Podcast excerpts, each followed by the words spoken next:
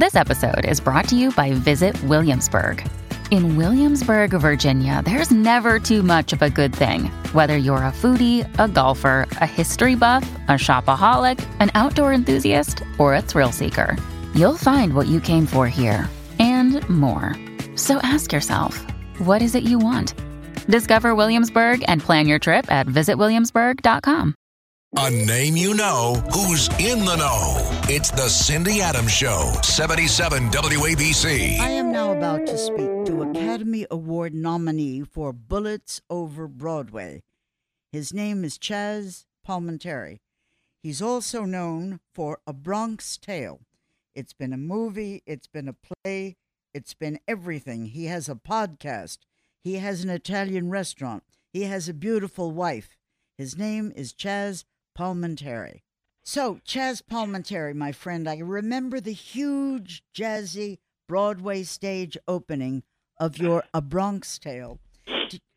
Any of those old time gangsters guys show up that night for the opening? Oh my God, yeah, a lot of them did for the opening. They were, and they were all in the first couple of rows, and they just sat there, you know, and and cracked maybe a smile and while I was doing it in the opening night, I'm going, oh my God, I, I know people, other people are laughing. I go on, but I'm going to hear a lot of. And all of a sudden, they came backstage and they were smiling backstage and loved it, and they had a great time. But I guess it wasn't cool to laugh. I don't know. they just but weren't laugh. you a little uh, seriously? Weren't you a little bit scared? Well, I knew I changed. I changed all the names, you know. Uh, so, I mean, obviously, uh, Eddie Mush knew he was Eddie Mush because that was Eddie Mush. Eddie Mush was there, in fact. You know, that, you know, I mean, in other words, Eddie Mush was in the audience when I was playing the part. You know, and um, those guys were all alive back then. You know, and they knew who it was, who they were, but I didn't use their real name, so it was okay. okay. You know, so it was okay. We know we know so much about the Bronx Tale, but we don't know all so much about Chazz. Where, what what are your experiences growing up? Tell me. Well, I mean, basically, if you look at the Bronx Tale, I mean, my my experience was I was this, you know, I was this young an art. I was like an artist. I I wrote poetry when I was fifteen, sixteen, and, and I got it published in the uh, the high school uh, my high school thing, and I I would write. I, I you know I wanted to be an actor when I was ten, eleven. I grew up imitating all the wise guys. Um, you know, I I wanted to sing. I wanted to I wanted to act. I wanted to write. It was inside my blood, you know, and so I would imitate all the wise guys growing up, and all the wise guys would, and all the guys would go, "Oh, let Chazz do, tell the story," because I would tell the story and I would embellish it and make it funnier than what it really was, and I always saw the humor in everything everything, no matter what it was, no matter how bad it could be, I can make it funny or exaggerate it and make it funny. And I thought about that. You know, it's an interesting question you asked me, Cindy, because I, I thought about my life lately. You know, I'm getting older and I'm writing things, and I go, wow, yeah, you know, I always did that. I always made something that was serious or something that was funny funnier. Okay, were So, you uh, poor? were you poor or rich, or what were you? Oh God, no. We I I would say we were poor, but we weren't rich. We were all the same. We were lower middle. I would say lower middle class. Yes, yeah. We lived in a five floor walk up. Um, my dad was a bus driver. I remember he made forty eight dollars forty eight dollars a week. That was his starting salary. I remember. All right. And you know, I It's remember about what I'm rent- getting or earning here. Yeah, go ahead. I, I I remember our rent. Our rent. I shut that off. What the hell is going on? Our rent was um, thirty six dollars a month, and um, wait, wait a minute. My rent was thirty six. I remember our rent was thirty six dollars a month. I never forgot that, and and I still there's a mentality of me that that still always thinks that you know it's terrible. It really is. But my dad, my my my dad was always like with an up attitude. My mother was always happy, and and everybody in the Italian neighborhood, Cindy, we we all had the same. So I didn't really think I was poor. we we we you know my father had to go to the Shylocks to borrow money when he was behind. He, I remember that, you know. And Did you try ever try to do anything that wasn't honest, like your friends? Uh, I mean, did I do some things that weren't honest? Yeah. Yeah, I guess I Oh, did. Yeah. Okay. Yeah. Okay. I, nothing serious, nothing hurting anyone, nothing. Uh, did we steal things? Yeah, I, I have to be honest about that. Yeah, Okay. we uh, we had a club. We had a club uh, in the basement of my friend's house, and um, you know I never told this story, and uh, No, tell it. Tell it. Tell it. Go. Go. okay, Go. Go. and we needed furniture. We had no furniture, so we said, "Where the hell are we going to get furniture?" So my friends and we all went up to the Grand Concourse because that was the Jewish section, and everybody that was that was like beautiful back in the fifties yeah. and early sixties. The Grand Concourse was like Fifth Avenue, Cindy. I know. So we would go in there, and we would steal the uh, uh, the stuff that was in the lobby, the the, the furniture, the uh, the table, the couches. And I want to tell you something. It was because of us. It was because of my crew of guys that they started putting the chains. They chained the luggage, uh, the furniture, and everything. and that was because of us. We would literally walk in to a lobby, pick up a couch, and walk out. How do you Literally. schlep a couch? A couch is big. How do you schlep yes, a couch? we would pick. We would all pick it up and walk right out with it. I mean, right out of the door, right out of the door. Now, the doorman buildings, we couldn't do that because there was a doorman there. But there was a lot of buildings there that didn't have doormen. So we would walk in there and and just take the furniture, and that's how we. And uh, it was really funny because I remember when my friend, my friend Phil Foley, his father was a detective. He came down there and he he saw our club and he goes, he saw these like leather couches and things. He goes, "What the hell?" He goes, "What is this?" He goes, "This place is de- decorated better than my house. Where'd you get this stuff?" We said, "Oh, we we found it at a sale." We were, and he knew. Okay. He goes, "Hey, just stay out of trouble, all of you." Okay. You ha- you were a class act, pal. Okay. So tell me, how did you know how to write a play? I have tried. I'm a writer. I can't write a play. How did you know how to do that? Uh, it's very simple. I'm I'm, I'm gifted. I have. Oh a- yeah. have Oh, a- very funny. Very funny. And I'm not. Is that it? no, no. You're gifted in what you do. You've been around for. I don't here, know. here, watch your years? mouth. Watch your mouth. Yeah. Uh, you've been around a long time. That's pretty gift. You have a gift of writing that. Maybe you could write a play if you really maybe put your mind to it. No, I couldn't. How did you learn to write a play? Okay. How did you do that? Because I was a storyteller. I was a storyteller. And I read, as an actor, I read so many plays and I knew the format, you know, if fade in, fade out, cut to.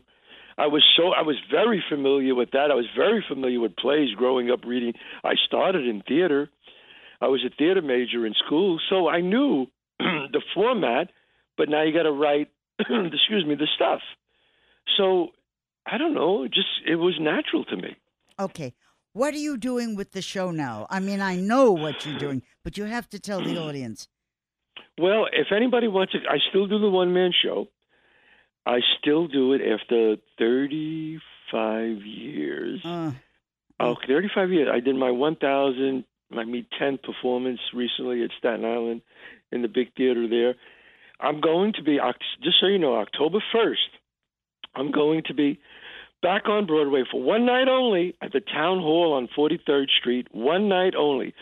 This is a what is a 35 year anniversary, and uh, excuse me, I'm doing the show, and then I'm doing a Q and A afterwards, where the audience will be asking me questions about how did the show happen, about the musical, about the movie, and so I'm going to go through all three trilogies: the movie, the musical, and the one man show, which started the whole thing. Okay. So how do you get the questions that you will answer? How do you know which ones will you will answer? You're not going to answer them all. Well, I mean, I'll try to. I mean, I if anybody knows about it, it's me. Um, I wrote all three of them. I wrote the movie, I wrote the musical, and I wrote the one man show. So I could basically answer anything they want, you know. And uh, I, I'm just really looking forward to that one night. But if anybody wants to know where I am, all they have to do is go to ChazzPalminteri.net and my schedule is there for the whole year. I took the summer off, and I start again in September, and uh, that's all they have. Just go on my Instagram, Chazz Palminteri, my Instagram, and uh, follow me, and you'll see. I always post where I'm going to be, and my podcast, the Chazz Palminteri podcast. Uh, all they have to do is go to my podcast on YouTube or Spotify, Google, uh, and I always talk. I always Okay, talk okay. about it. Okay, if you're schlepping to places like Utah or downtown Wisconsin, wherever the hell Mm. that may be, do they actually understand Bronx type guys? does it doesn't matter. The show works anywhere. It has it has been a hit everywhere. I know, I know, Everywhere. I know. But do what, how how can they understand? They I know I know the show is wonderful, so of course they will love Yes. it. But how can they understand everything that you guys Bronx wise be- are talking about? I'll tell you about? why. I'll tell you why. Because I wrote archetypes in the show. I wrote these characters who are archetypes, who are. It's it's the conversation he has with his father is any conversation a boy would have with his father. The problems between the father, the son, and the wise guy, the influences uh, of being poor, of growing up, trying to make money, trying to be success, looking at the line between good and evil. Is it evil? How bad is it? Was Sonny really evil? No, he wasn't. Was he evil? Was he a killer? Yes. But was he evil? But he told the kid, Sonny told the boy to do the same thing that the father did. Exactly the same. Get out of the neighborhood, be a success. This is better. This is not for you. Told them exactly the same. Okay. That's what makes the story so okay, great. I understand that. Did you yourself ever personally have a bad experience with one of these bad guys? With a wise guy, you mean? Yeah. A ba- a ba- when you say a bad experience, uh, Pick pick whatever you want. I mean, did they ever Okay. muscle well, you? Do- I was. Uh, I I knew. Yeah, I could tell you that. Sure. Uh, in nineteen. Well, I could tell you a couple, but in 1994, I was. Uh, uh, I went to the bar, and um, where we where we would go. I was, not all. Not I would go visit all the bars, and I went to a bar in 1994, and we were standing outside the bar, and I, I met this. I, we're just talking, rapping, talking, laughing. They didn't see me in a while. I got nominated for the Academy Award. It was pretty, uh, you know, exciting. And my one friend, who I knew, just got made. A very dear friend of mine. We used to play basketball together and everything, and he just got made. And we're all talking, and, and he's standing there. He's all dressed up nice. You know, nobody mentioned anything. And I turned to him because we were laughing about something, and I said, "What the hell do you know? Come on, you you don't know anything about that. Kidding around." But but you know, in, in for real. But he was talking about something that I said, "No, no, you weren't there. What the hell do you know about that?" And I could feel the tension around the guys when I said it. yeah. And he said, and he said to me, Chazz, could I talk to you a second? So I said, oh, yeah, what's up? He, went- he went, come here. And he, he pulled me on the side. Now he's my age now, same age as me. And he says, um, he says, you know what happened, right? I go, what? What happened with me? You know, they never say it. And he goes, you know what happened? What happened? You know. And I went, oh, oh yes. And then I realized what he was talking about. And I said, Yeah, congratulations. And I hugged him and I kissed him. And I said, I'm sorry. I didn't even congratulate you. I, I forgot all about I just didn't, I didn't think of it, you know? And he said, "You- can't talk like that to me in front of people anymore. You know? And I knew at that moment, when I looked in his eyes, it was different. We were, weren't best friends anymore. I got it. You- I got know, it. I got it. And I just said, Cool, man. I get it. And I said, You're right. And he was right. He was right. And I said, I got it, brother. Don't worry about it. And we hugged, kissed. He said, I know. I figured that. I knew you didn't realize it. I said, No, no, no. I, I just didn't realize it. And uh, and that was it. Yeah. That I got it. Oh, I'm coming to an end, but I got to know what might next be for Chazz Palminteri. What are you going to do next that I have to know, other than your one nighter? Uh, well, I, I you know I've, I'm on Godfather of Harlem, the great TV TV series. Guys want to watch Yeah, that. yeah. It's on with Forest Whitaker. I'm also on Gravesend with some great play with some great wonderful actors, Armand Assante and Forrest, uh, yeah, and um, uh, William Forsythe and uh, William DeMeo. Some really wonderful actors on and, Gravesend. And you've got a great Italian restaurant that I have to come to. I want you have to. I, want to I have one of the best. I always say one of the best because I don't want to, you know, say the best. There's a lot of wonderful restaurants in Manhattan, but I have two restaurants. One, Chazz Palminteri's in Manhattan, 30 West 46th Street, and Chazz Palminteri's in White Plains, 264 Main Street.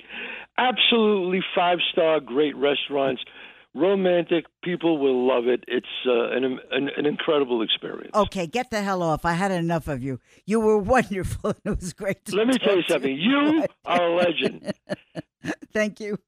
you are a legend. You are a legend. I know. And all I have to say to you before you go is, yeah, Cindy Adams, only in New York. Thank only you, baby. Thank you, sweetheart. Right. Thanks, lovey. Bye. Bye, Chazz. Bye. If you own a vehicle with less than 200,000 miles and have an auto warranty about to expire or no warranty coverage at all, listen up. CarShield has a low-cost month-to-month vehicle protection plan that covers more parts than ever. Visit carshield.com/audio to find out how you could pay almost nothing for covered auto repairs. Drivers who activate this vehicle protection today will also receive free roadside assistance, free towing, and car rental options at no additional cost. Get your free quote today at carshield.com/audio. That's carshield.com/audio.